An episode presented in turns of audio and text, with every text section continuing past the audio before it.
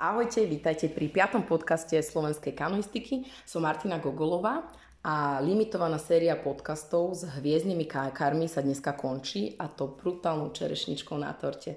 Dneska tu mám hostia, ktorého by mi závidelo e, polovica žien. Je mimoriadný fešák, je veľmi úspešný športovec, alebo bol. Tým už naznačujem, že e, dnešný host bude po kariére a veľmi vydarenú kariéru po športovej kariére má. Mojím hosťom je medailista z olympijských hier, 6-násobný majster sveta, niekoľkonásobný majster Európy a stále príjemný človek aj pri tak toľkýchto tituloch. Ja sa veľmi teším, že dnešným hostom je Juraj Bača.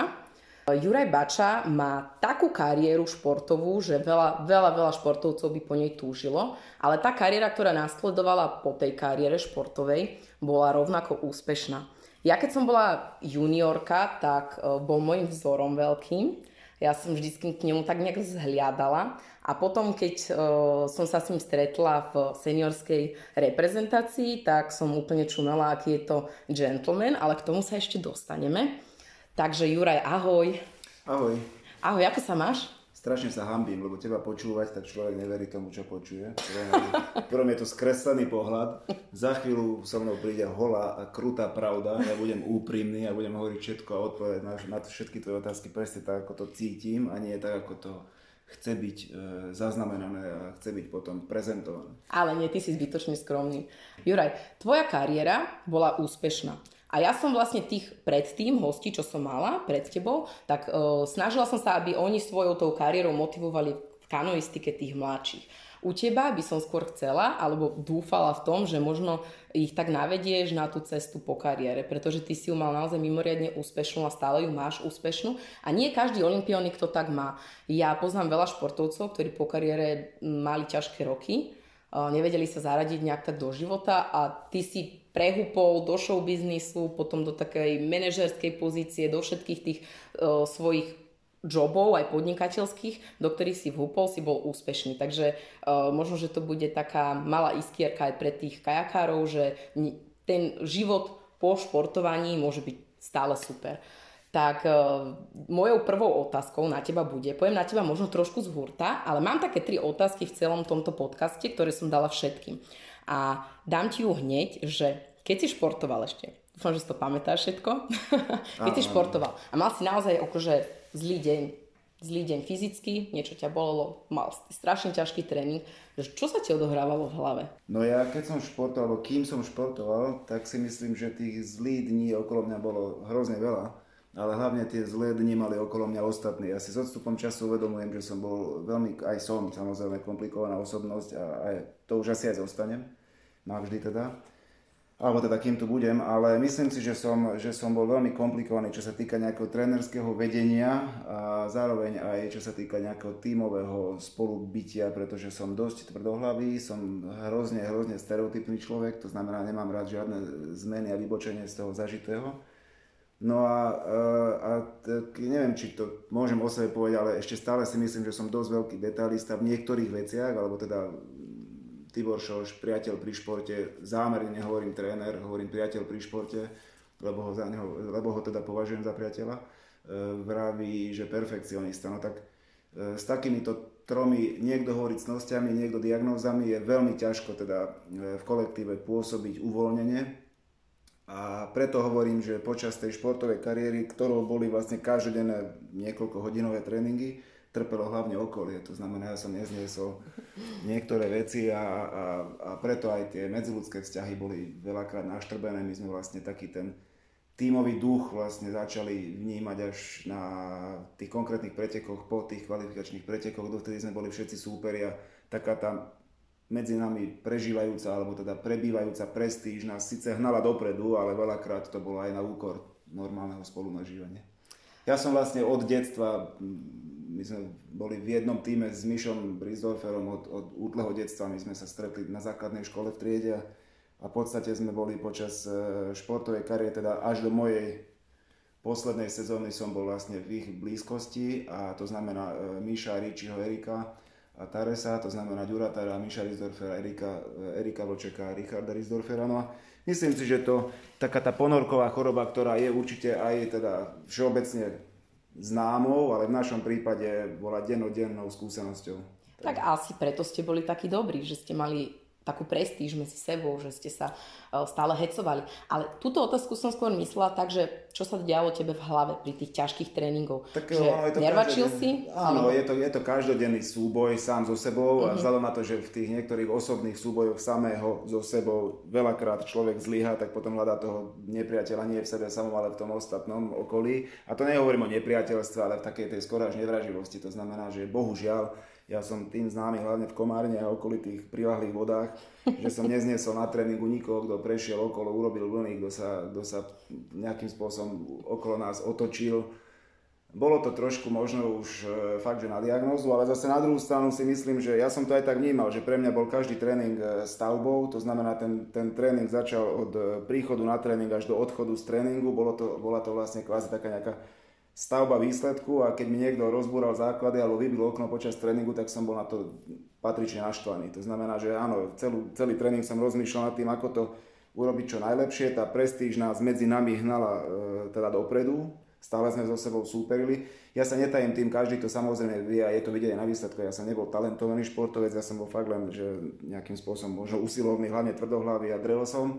Preto som sa aj poriadne zodrel a má to následky zase na zdravie, ale ale vzhľadom na to, že som nebol taký prirodzene ako talentovaný a musel som fakt veľa odrobiť, tak som považoval každý tréning za nejakú, by som to povedal, cestu jednak k výsledku, ale za možnosť e, dokázať sa stále posunúť ďalej a nezniesel som, keď mi niekto v tomto dával nejaké pole na podnohy alebo robil nejaké bariéry. A pre mňa počas každodenného tréningu bolo bariérov aj to, keď sa niekto blbo pozdravil, keď sa niekto objavil tam, kde sa nemala. Potom už to zachádzalo do extrémov, takže dnes sa na mňa všetci e, na lodenici, alebo teda v športových kluboch veľakrát aj zabávajú, že pamätáte sa, keď sme nemohli ísť trénovať do Nitry, lebo tam bol ten psychopat. Tak áno, ja som proste bol taký a No ale vieš čo, práve preto, čo si povedal, že si si všetko musel vydreť, preto si bol môjim vzorom, lebo ja som sa tiež necítila moc ani ako talent, ja som si to všetko musela nejak tak viac vydreť, oproti ostatným som musela oveľa viac trénovať, aby som mala aspoň ako taký výsledok, čo sa k tebe absolútne nepribližuje, čo je jasné. A nebuď skromná, čo by nie. Ja som mal šťastie, musí sa posadiť do dobrej posádky. ja som v druhom podcaste mala Taresa a spomínala som takú storku, že ma strašil tebou a tu sa dostaneme aj k tomu gentlemanstvu, lebo on ma strašil, keď sme, my sme mali takých pár rokov s Ivanou Kmeťou, že sme chodili trénovať k vám do Komárna. Bolo to naozaj veľa rokov. Áno, áno, my sme vás vnímali. A e, ja som išla nejaký prvý tréning, však som bola prvoročačka žena a tá, že neurob mu vlny, lebo dýka do chrbta, ja vystresovaná, keď si ku mne išiel na vode a ty, že choď tam je nižšia voda, tam je vyššia, to ti bude lepšie. Ja som to už spomínala a potom uh, druhá, išli sme v Nitre on že keď mu spravíš vlny, on ťa vykúpe a teraz ja som stála vystresovaná, keď si išiel a zrazu si sa ku mne približoval, chytil si sa mi loď a dal si mi dole riasu. Tak ja hovorím, že Taresovi, že ty si akože všetkých takto strašil a on že nie, nie, to iba kvôli tomu, že si bolo dievča, vieš. a ja hovorím, že pre mňa si ostal vždy taký gentleman, že si sa ledva si ma poznal a staral si sa o môj tréning na vode, čo bolo... Tak ale že ja som ti riasu dal dole preto, aby si čo najrychlejšie z tej nitry odišiel. Vidíš toto, keby som vedela, ale ja som si tam pobudla pár rokov v tom komárne a som sa tam cítila ináč veľmi dobre, čo, čo uh, sa teším z týchto rokov. Lebo ja keď na nich spomínam na tie roky v, komár, v komárne, na tú pohodu, až to úplne inak znie, čo ty hovoríš, lebo ja som si tam cítila takú pohodu, že pred tréningom, vykecávačka, srandy s nami, áno, všetko. My, my, sme, my, sme sa vlastne s tým aj preze, my sme sa tým aj prezentovali, my to dnes aj tak všetci vnímame, tí, čo už teda nešportujeme, že tie roky tréningu sú vlastne najkrajšími rokmi, lebo máš najväčší problém dobre sa vyspať, najesť a otrénovať a neriešiš tie ostatné veci, ktoré dnes v živote už bohužiaľ všetci, čo sme po športovej kariére riešime. No a zároveň, zároveň si myslím, že e, aj tá, tá každodenná fyzická aktivita potom, aj keď hovorím teda, že je tam nejaká, ono to nie je nevraživosť, ale rivalita, ale ona, ona buduje ten vzťah a podľa mňa s veľa ľuďmi si do dnešnej doby teda veľmi dobre rozumiem, aspoň si teda, teda naivne ja myslím a vnímam to z mojej strany, tak dúfam, že to je opätované a myslím si, že, myslím že tie vzťahy sú potom na celý život. Čo sa týka toho tréningu a vlastne toho vypetia, áno, konkrétne sa bavíme o tej nitre, je to fakt, že zábavná e, téma možno pre niekoho, ale teraz si predstav, že ideš, a my sme toho fakt jazdili veľa, ja neviem, príklad sme išli aj 4 krát alebo 5 krát kilometr už v sezóne počas teda e, trénovania rýchlosti a pri treťom kilometri v tej prestíži, keď sa konečne snažíš, že už teda už len ten záver ti chýba a ten čas chceš mať v nejakom rozmedzi a niekto ti spraví tie vlny a rozhádže ťa to, tak to, vním, to som vnímal tedy stále ako takú osobnú krivdu, že prečo práve mne tie niekto vlny urobil. Ja si to viem úplne živo predstaviť. A teraz, ako sa na to pozeráš teraz? Dnes, že si možno dnes, na niekoho že, dnes to vnímam tak, že samozrejme, že to bola hovadina, lebo nezávisí, teda nič, nič nezávisí od toho konkrétneho času na tom tréningu, ale v tom konkrétnom momente áno, pretože teba Teba proste musí motivovať každý malý krok k tomu výsledku a tým malým krokom je stavba toho vlastne budúceho výsledku každým jedným tréningom. Keby som k tomu pristupoval tak, že je mi jedno, aký čas dosiahnem na, tréningu, na tréningu, tak by som sa nehnal dopredu.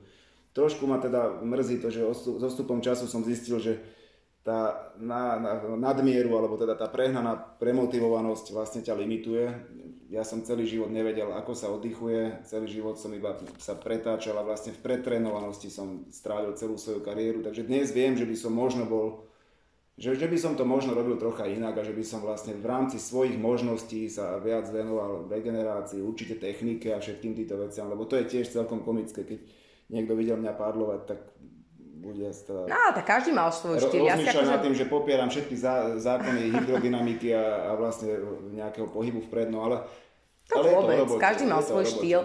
Podľa mňa brať niekoho, že takto musíš ťahať, lebo on tak ťahá, vieš, Nie, každý má iné To neberiem, ale v rámci so, svojich e, vlastných možností a schopností v tom čase si myslím, že som prehnane veľa trávil e, času tréningom, určite menej nejakou diagnostikou a oveľa menej regeneráciou a myslím, že práve tým by som si bol vtedy e, mohol predlžiť svoju jednak kariéru, ale jednak by som mal menšie dopady na zdravie, lebo ja som fakt dosť teda by som povedal opotrebovaný vzhľadom na svoje výsledky, ktoré sú za mnou. No, keď sa pozerám na chalanov a, a, a ja sa nemôžem ani porovnávať s Erikom a, a, a s Jurom Tarom a s Míšom a s Ričím Rizdorferovcami, tak Samozrejme, že oni mali od Pána Boha toho talentu trochu viac, ale hlavne si myslím, že, že som tým, že som musel tro, trošku robiť nadprácu, tak som trošku viac odratý. No.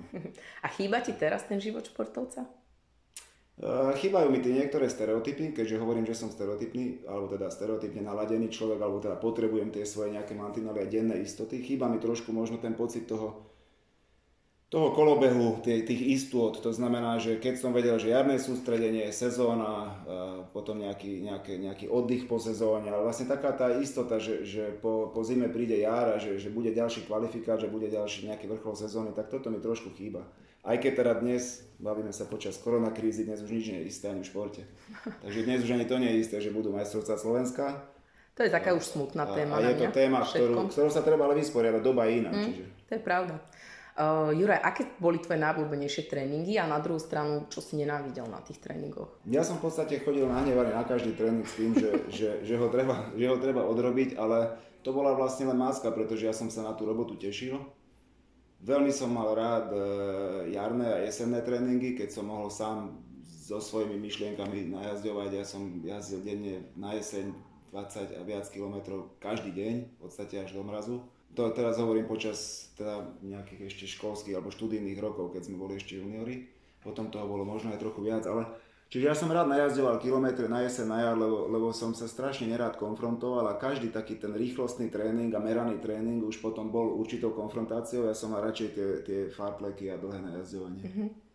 A tým, že si perfekcionalista a detailista, vedel si si vychutnať to svoje víťazstvo? Vedel si sa z neho tešiť? Nie, bohužiaľ nie. Ja som sa toto, toto som sa nestihol naučiť. Tá kariéra bola v mojom prípade relatívne krátka. Mm-hmm. Ale, ale nie. A to ma strašne mrzí. Ja som po dojazde cieľom rozmýšľal nad tým, aké to bude ťažké obhajiť, čo nasleduje za tým cieľom a čo bude krokom 2 a ostatní sa samozrejme dokázali absolútne úprimne tešiť momentu. Mm-hmm. Samozrejme tých pár sekúnd po preťati nejakej pomyselnej, alebo teda aj, aj viditeľnej cieľovej čiary človek myslí na to, že vyhral super, ale hneď potom ma stále teda nejakým spôsobom zaliala, alebo teda, teda nejak, sa, nejak ma prepadla myšlienka, ja neviem, po majstrovstvách sveta v predolimpijskom roku, že, že, že teda ako ďalej, rýchlo, kedy začneme s prípravou a všetky tieto veci, čiže tomto smere nie som celkom spontánny a, a nekonám sporadicky a to je práve o tom stereotype, o tom nastavení. Ja som osobnosti na tom takto a, a toto ma napríklad trošku mrzí. Oveľa viac by som si vychutnal všetky mm-hmm. tie životné momenty, ktoré život prináša a je ich naozaj málo.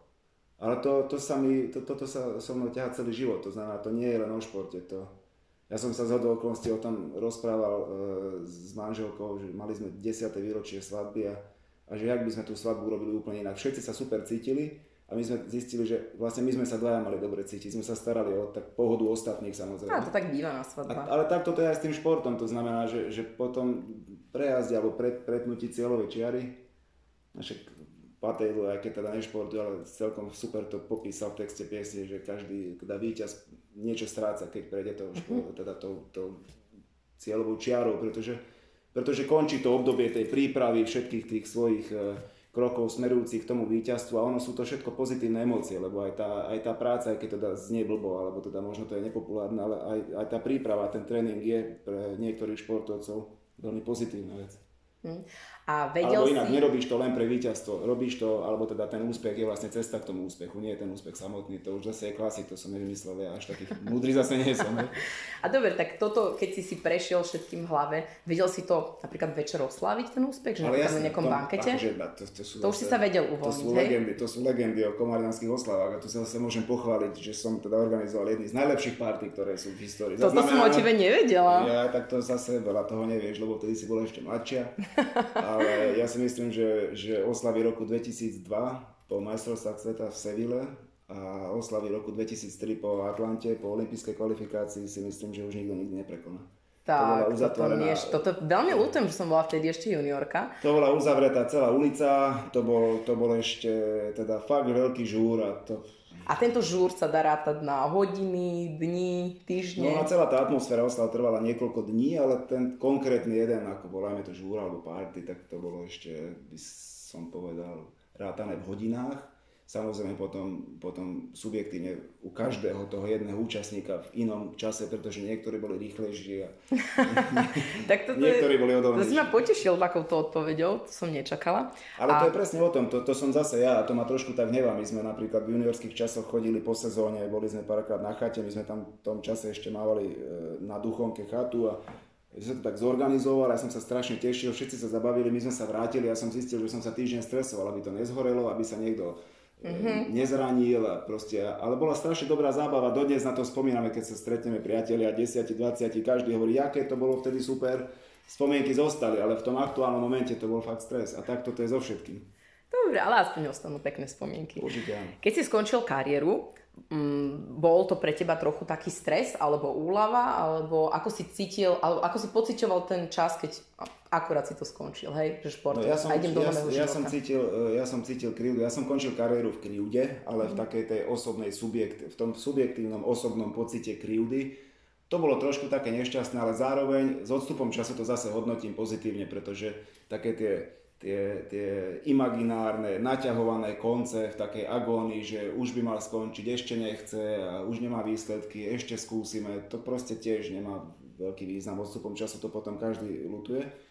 No ja som končil, ja som končil po nejakom naštrbení ľudských vzťahov a proste po tom nejakom, my to voláme, ešte stále neúspech, aj keď z do okolností to bola bronzová medaila v, v Atenách. Ja som končil v tom ďalšom roku s tým, že sme sa už s chalami nevedeli zhodnúť ďalšej spolupráci. Samozrejme, že, že prišli do toho aj iné momenty, boli tam možno aj nejaké, nejaké zle vnímané tie zákulisné veci, čo sa týka nejakých... A to by som nezažoberala, skôr tá tvoja ale kariéra. To, ale to je dôležité povedať, lebo, lebo všetky tie veci zákulisné, športové, nešportové v tom sklemení spolu súvisia mm. A, a skončilo to s tým, že som vlastne v nejakom pocite v tom čase osobnej krivdy skončil s kanoistikou. Mal som ale zase to šťastie, že ja som už posledný rok a pol do a intenzívne robil na tom, aby som si nejakým spôsobom zabezpečil budúcnosť musím povedať, že v tom čase už som, už som mal e, nejaké to budúce živobytie vo forme vtedy ešte iba úveru a nejakých, nejakej nehnuteľnosti teda e, k dispozícii, alebo teda, že už som teda pracoval na, na, na, na nejakom kroku dva do budúcnosti. Ale samozrejme, že v tom momente to každého nejakým spôsobom boli, dotýka sa o to a cíti to ako najväčšiu krivdu. V konečnom dôsledku o 2-3-4 roky, keď sa to zopakovalo a tí moji tímoví kolegovia sa dostali do rovnakej situácie. Tak ja už som to potom vnímal s odstupom času ako, ako, je ten, ako nejaký nenávratný proces, ktorý sa stane každému a je to mhm. iba o nejakom osobnom vysporiadaní sa s tou danou situáciou. Ja si myslím, že som to zvládol celkom dobro, lebo dnes môžem s hrdosťou a s čistým svedomím prísť do Komárňanského klubu necítim ani ja krivdu a dúfam, že ani voči mne nikto žiadnu, žiadnu, žiadnu zášť a ja si myslím, že som sa s tým vysporiadal celkom dobre. Až teda na niektoré vzťahy s mojim bývalým zamestnávateľom, o ktorým, o, teda tento blog asi o tom nie je, no, čiže o tom by som nechcel hovoriť, ale myslím si, že, že ten koniec čaká každého a je otázkou iba prípravy a nie len tej fyzickej, materiálnej, ale aj skoro aj tej duševnej, ako sa k tomu kto postaví. Tak tu by možno dobre povedať, alebo tak zhrnúť to, že je fajn robiť aj tú duálnu kariéru, že aj ty si pred koncom svojej kariéry už pracoval na niečom, čo je fajn, lebo naozaj keď niekto skončí a nemá nič, tak ako nemyslím finančne, ale nemá žiadny taký základ, buď školu alebo nejaký no, začatý biznis, tak je to veľmi ťažké pre ňo a u teba to takto bolo a mňa hrozne tak zaujíma naozaj ako ženu aj tak, ako si sa dostal k tomu showbiznisu, lebo ty si hneď skom... To nebol showbiznis, ako na Slovensku showbiznis neexistuje, ale Dobre, tak taký slovenský do showbiznis v úvodzovkách. Áno, áno. Mm-hmm. ako Lebo bol si dosť dlho hviezda, ja som sledovala vtedy, lebo naozaj bol si môj vzor, čo som ti už povedala a tým, že si skončila, bol si v telke, tak som pozerala všetko s tebou, lebo ma to zaujímalo ako kajakárku a ty, že si bol kajakár. Ďakujem, tak e, ako ja sa k tomu dostal? Ja, ja som nemal na výber, ja som, ako vravím, ja som končil e, po Olympiáde v Atenách, som ešte, ešte pol roka, alebo teda rok súťažil. V konečnom dôsledku ja som sa dostal do situácie, že a teraz nám vráť všetky veci, tak som to musel zabaliť do jedného auta, poslal som to do Bratislavy a som asi jediný, čo vrátil e, teda mne hrozne ľúto, že ty si zažil takúto, takúto situáciu, lebo padla, keby si bol v dnešnej dobe, v dnešnom športovom centre policie, tak by si bol nadšený vedením, Dobre, vrátim, vrátim, vrátim sa k tomu, lebo asi otázka smerovala niekde inde. Áno. Veľmi rád popíšem to, ako som sa potom dostal do televízie, ale, ale, ale ešte na margo tejto veci. Ja mám paradoxne veľmi dobrý vzťah s rezortom. Mm-hmm. Ja sa, ja sa, e, keď sa teda dá a keď musím kvôli nejakým legislatívnym postupom dostanem na ministerstvo vnútra, či už len vybaviť nejaký papier alebo, alebo, alebo nejaké potvrdenie, tak ja sa s tými, s tými dámami a pánmi, ktorí tam pracujú, do dnešného dňa veľmi rád stretnem. Oni dokonca ma ešte aj vidujú ako športovca a to si naozaj veľmi vážim, lebo veľa ľudí ma pozná na ulici z tých pofiderných e, televíznych programov a ja sa ešte stále vnímam ako športovec. Čiže na to ministerstve vnútra je tam taká tá veľká športová rodina a fakt ma veľmi teší a je to, je to pocit takého zadostučinenia, že že tam prídem a ešte stále sa cítim ako, ako súčasť toho nejakého rezortu, čo málo ľudí môže povedať, lebo veľa ľudí sa za políciu Slovenskej republiky hambí. Ja sa za to nehambím, ja som fakt rád a hrdý za to, že som, že som športoval za ten rezort. Ja tiež. ale, ale, ale niektorí konkrétni ľudia, ktorí vtedy ma dostali do situácie, že som musel odísť takým spôsobom, ako som odišiel a že som proste všetok ten, tie použité staré pádla a tak ďalej, všetko musel do posledného kusa vrátiť, ani to by mi nevadilo, ale tým spôsobom medializácie, to sa, toho sa, to sa ma tak trošku dotklo a to už mám ale za sebou. Vrátim sa teda k tomu, že keď som skončil a keď som teda všetky tie veci vrátane starých kabátov a starých padiel nabalil do mikrobusu, poslal do Bratislavy a ukončil som svoju športovú kariéru, tak som zostal v podstate bez zamestnania, bez príjmu. Treba povedať, že, že kanoistika, a to asi všetci vedia, tento blog asi, ak bude niekto počúvať, e, tak sú to asi kanoisti a vedia, že tá kanoistika človeka nezabezpečí na celý život. Takže som riešil absolútne štandardnú existenčnú otázku, čo ďalej so svojím životom, ako platiť účty za, za energie a z čoho vlastne žiť. V, v tom čase som už mal teda e, celkom značný objemný úver na tú svoju nehnuteľnosť v Komárne. Potreboval som, potreboval som ju samozrejme aj splácať a posunúť to ďalej.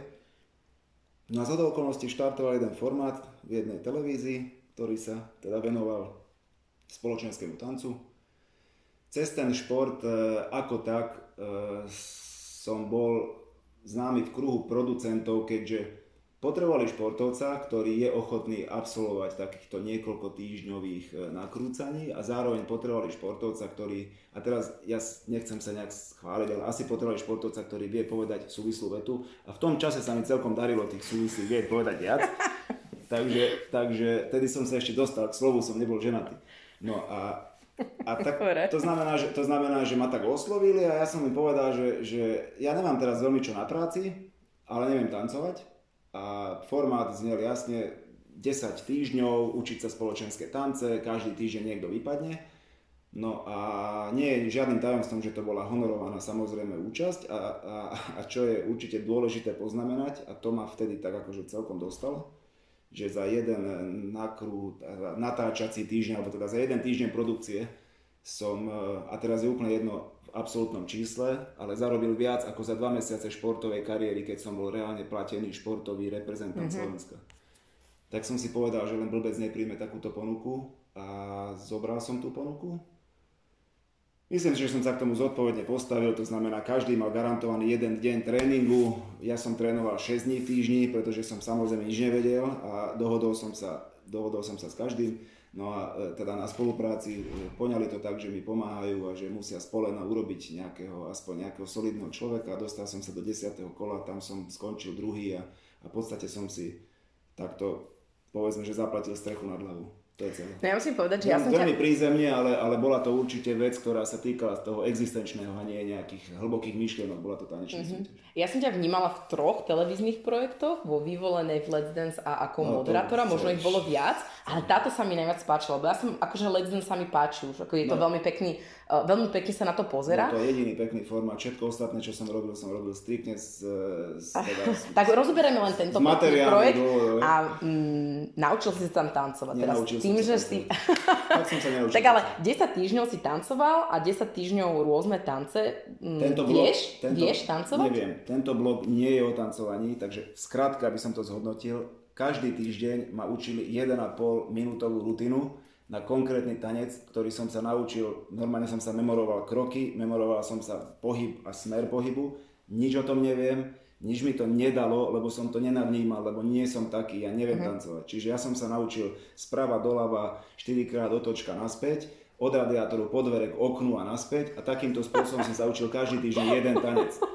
Druhý týždeň som sa učil druhý, ten prvý už som zabudol a takto som postupoval ďalej. Preto som sa dostal do problému, keď som v tom 7., 8., 9. kole už musel robiť dva, aj tie, ktoré už som raz robil, ja už som sa to učil znova. Uh-huh. A najväčší prúser bol ten, že som trénoval 6 dní v týždni nejakej hale niekde a učil som sa, ako vravím, od dverí po radiátora naspäť a priamy prenos bol PK, kde neboli ani dvere, ani radiátor, čiže ja som sa to tam znova užil na spameť, lebo fakt to sa nedá. Dobre, ale vyšlo ti to, veď si bol druhý, akože super výsledok Ľudia na to, sú... že tam boli herci, speváci, ktorí sú slávnejší, dajme tomu v tom show biznise a ty si bol druhý, tak to je úžasné. Ja sa veľmi teším, že som mal e, možnosť e, spoznať a zažiť e, pána Bednarika, ktorý, mm-hmm. to, ktorý tomu dával akým, takým Takú spôsobom oblesu a eleganciu a on to popísal na začiatku, že nemôžu odo mňa nič očakávať a každý jeden krok vpred odo mňa je veľkým výsledkom a ľudia to aj tak vnímali a ja im do dnešného dňa ďakujem za... Teda, tak ale ty si mal za... výhodu, lebo ty si mal dve telefónne čísla SMS-kové. Svoje no, aj dobre, tvoje to, hrudi. To, to, sú presne tie veci, ktoré nerád počúvam, ale...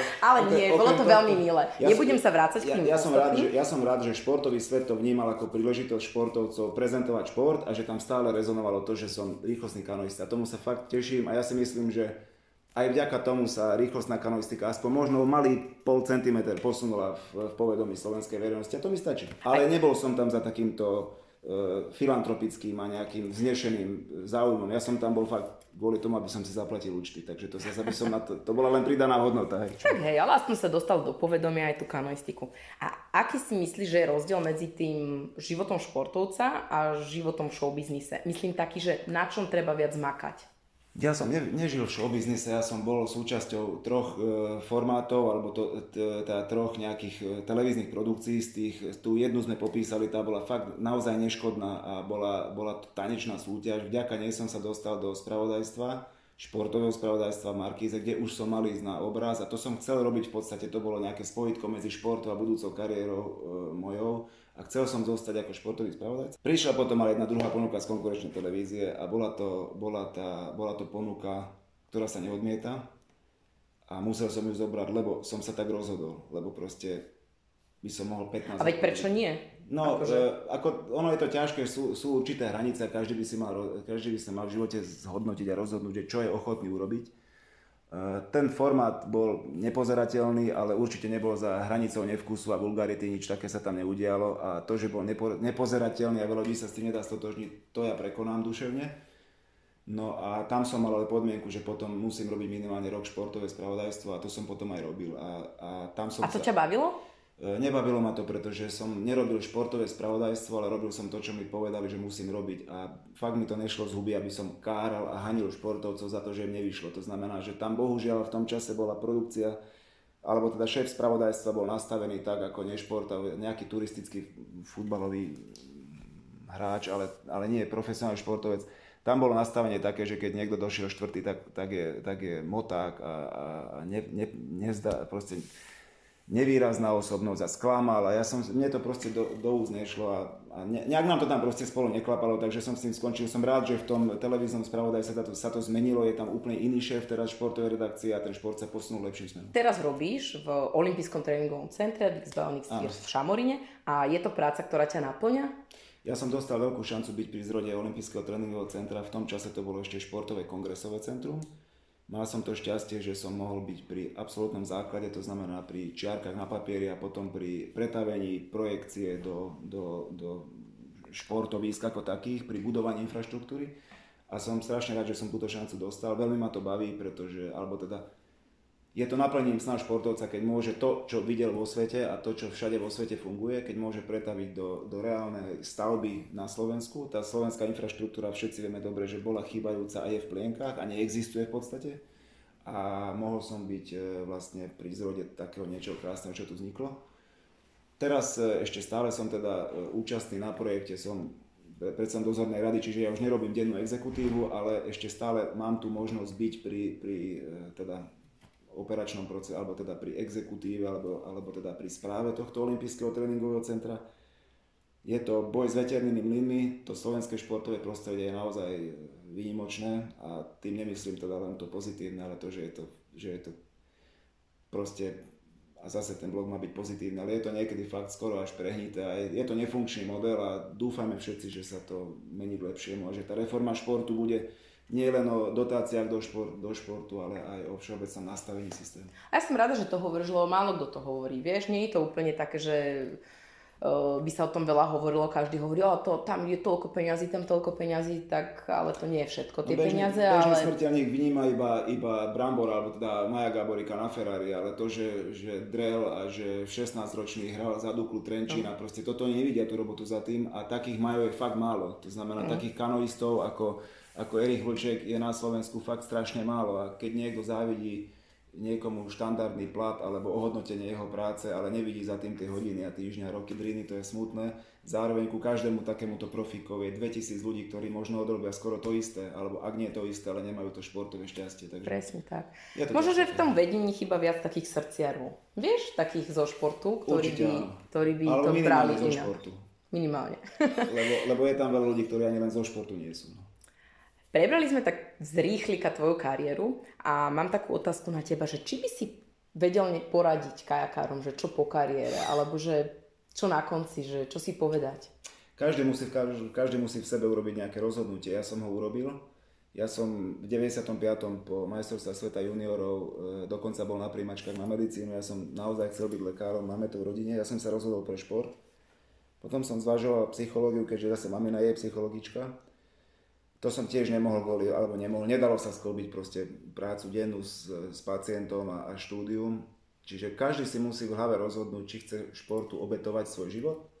To rozhodnutie nie je ľahké, nie každému sa podarí teda e, solidne, alebo teda na, v rámci svojich očakávaní živiť športom tak, ako by teda chcel. Ale to rozhodnutie stále za to stojí, lebo minimálne skúsiť to stojí za to. A keď už človek sa rozhodne pre tú športovú kariéru, tak určite by mal eh, minimálne, minimálne pracovať na svojom vzdelaní aj počas toho športu. Možno nie na školách, ktoré vyžadujú tú 100% a 24 hodinovú nejakú akademickú oddanosť, ale školy, ktoré sú alebo ktoré je možné sklbiť eh, s dennodenným športovaním. Čiže určite by som neza, nezanedbával vzdelanie a pripravil by som si zadné vriedka, vrátka, hlavne v kanoistike, ktorá je tak nevďačným športom, že je to strašne veľa roboty je tam, je tam veľa krásnych pocitov pri víťazstve, ale bohužiaľ ani pekár, ani mesiar sa nepýta na medailu. Takže treba stále mysleť dopredu a No a tak ťažko sa radí, lebo ja, ja ešte dúfam teda, že mám nejaký ten rok pred sebou a tiež e, dennodenne bojujem s otázkami, ako ďalej, čo ďalej. Všetci sa snažíme naše rodiny uživiť a pripraviť im nejaké, nejaké prostredie vhodné pre ich ďalší rozvoj a rozlet. Keby sa ma niekto opýtal, čo sa ma asi bude chcieť opýtať ďalšie otázke, že či moje deti športujú a že či budú robiť kanoistiku, aj keď si nechcela, vidíš, ja sa opýtam sám. Uh, ja, ja neviem, a, uh, že či je teda, ja neviem, či je správne hovoriť dieťaťu, čo má robiť. Minimálne si myslím, že mu musíme vytvoriť všetky, všetci musíme našim deťom vytvoriť možnosti na to, aby sa sami rozhodli. Ale trošku ich vieť k tomu športu tiež nie je zle, vieš? Ku konkrétnemu určite nie, uh-huh. ale k športu všeobecne áno. Napríklad môj syn chodí plávať, som strašne rád, že ho to baví, rozhodoval sa medzi futbalom a plávaním, rozhodol sa pre plávanie. To si naozaj veľmi vážim, lebo to rozhodnutie je ťažké rozhodnutie e, z kolektívu hra, e, chlapcov, ktorí sa chodia zahrať, si roz, sa rozhodol teda, je ochotný absolvovať relatívne ťažké tréningy v bazéne.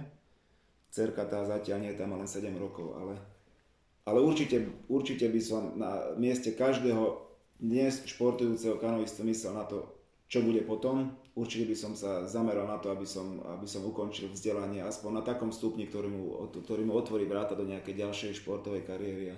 Hm. A tak športové hovorím zároveň ako zámerne, pretože, pretože aj ja ešte pokračujem v športovej kariére, na druhej strane, na druhej strane to znamená, že ne, nešportujem sám, ale, ale vytvárame prostredie pre športovanie ostatných.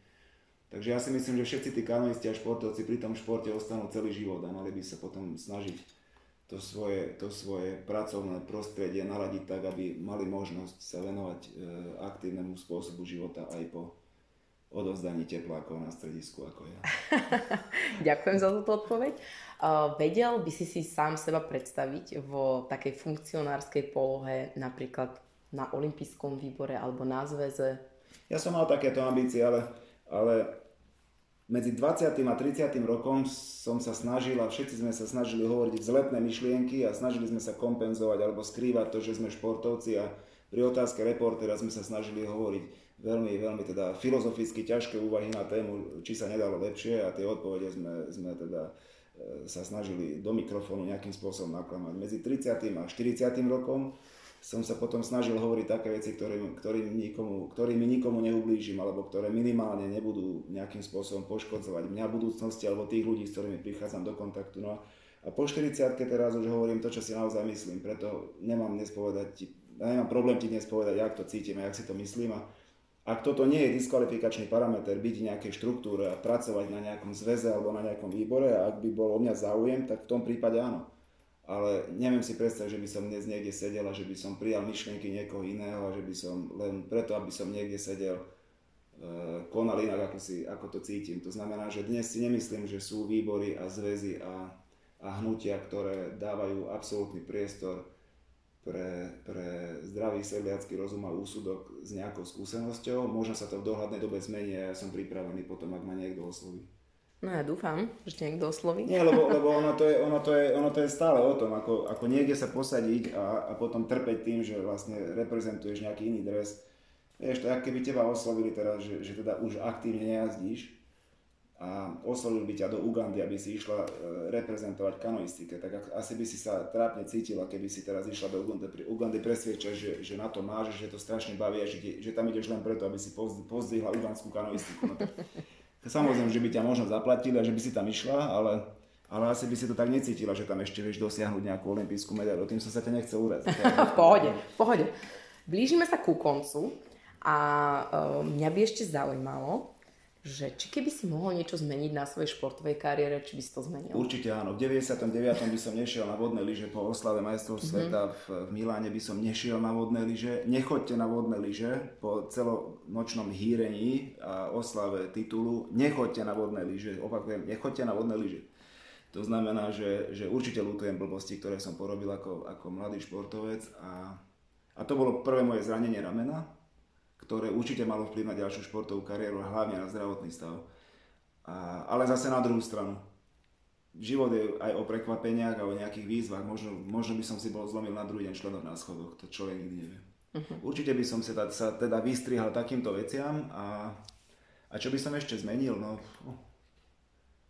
asi by som sa, vravím, viac venoval regenerácii a možno by som viac hľadal uh, takú tú profesionalitu v tréningu, v zmysle tréningových plánov. To znamená, určite by som už nešiel po kvantite a po takom tom nezmyselnom naháňaní kilometrov, ale rač, radšej by som sa venoval tréningu špecifickejšiemu a nechal by som si asi viac poradiť. Pretože tá tvrdohlavosť veľakrát mala za následok len tú moju pretrénovanosť. Mm-hmm. Takže, takže z tých chýb by som sa určite po, poučil. A máš ešte nejaký športový sen? Ja nemyslím tým, že teraz uh, Ja vyhráš teda, majstrovstvá ja už teda sveta, žijem cudzím, ale... cudzými snami, čiže ja snívam, ja snívam sny mojich detí a ja dúfam, že budem mať tú šancu a budem stať pri nich, keď sa im bude dariť. Či už to bude oblastné kolo v Pexeso, alebo či to budú plavecké majstrovstvá kraja, mne je to úplne jedno. Ja sa naozaj objektívne a, a naozaj úprimne teším. Boli sme na prvých pretekoch so synom a prežíval som takú istú trému ako v Segede s, s Mišom Rizdorferom 98. Akože to je, to je super pocit. A naozaj sa teším z tých víťazstiev a, a vidím ten, ten úprimný pocit aj v ňom. Ešte stále to je úprimný pocit z víťazstva. Ešte to nie je kalkul a nie je to o dotáciách a o top týme a o blbostiach. Je to o tom, že strašne chce vyhrať a chce mať medailu. A tomu by som sa chcel teda venovať, že by som mu vytvoril také podmienky, aby ten šport ešte stále on vnímal aj pár rokov teraz ako, ako možnosť niečo dosiahnuť a nie ako si zarobiť. Veľmi ma naplňa e, pocit sedieť pri bazéne so synom, alebo sa tešiť, keď sa dcera naučí niečo na klavíri. Proste ja snívam sny mojich detí a to ma fakt baví. Tak to je to najviac. Ako ja ako matka to viem oceniť a to je to najviac. Ja ti ďakujem za takúto príjemnú atmosféru pri tomto rozhovore. Ďakujem, že si si našiel čas na podcast slovenskej kanoistiky a teším sa e, na nejaké ďalšie pokračovania, ktoré budú možno, možno nie, lebo toto bola limitovaná séria s tými najväčšími hviezdami. Ja ďakujem veľmi pekne za príležitosť, skočil som ti do reči. Nevnímam sa ako žiadna veľká hviezda rýchlostnej kanoistiky, ale vnímam sa ako, alebo teda e, rád by som bol, aby si ma oslovovala ako človek, ktorý mal tú možnosť reprezentovať Slovensko a ako človeka, ktorý dostal aj príležitosť a ako tak ju zúročil. Lebo povedzme si zase na rovinu, že my všetci, ktorí sme nejaké výsledky priniesli, sme ich nepriniesli len tak z ničoho. Je za tým fakt tímová práca a hlavne sú za tým podmienky, ktoré sme ako deti dostali. Čiže ja si to naozaj vážim, že som mal tú možnosť a že som naskočil do nejakého vlaku, ktorý sa v tom čase volal športová príprava a že sme to ukončili v cieli, ktorým bola olimpijská medaila. Tak po týchto slovách ja končím s ešte väčšou vďakou. Ďakujem Juraj. A vy, ak sa vám to páčilo, tak to kľudne šerujte, komentujte, lajkujte a dovidenia zatiaľ. Ďakujem pekne.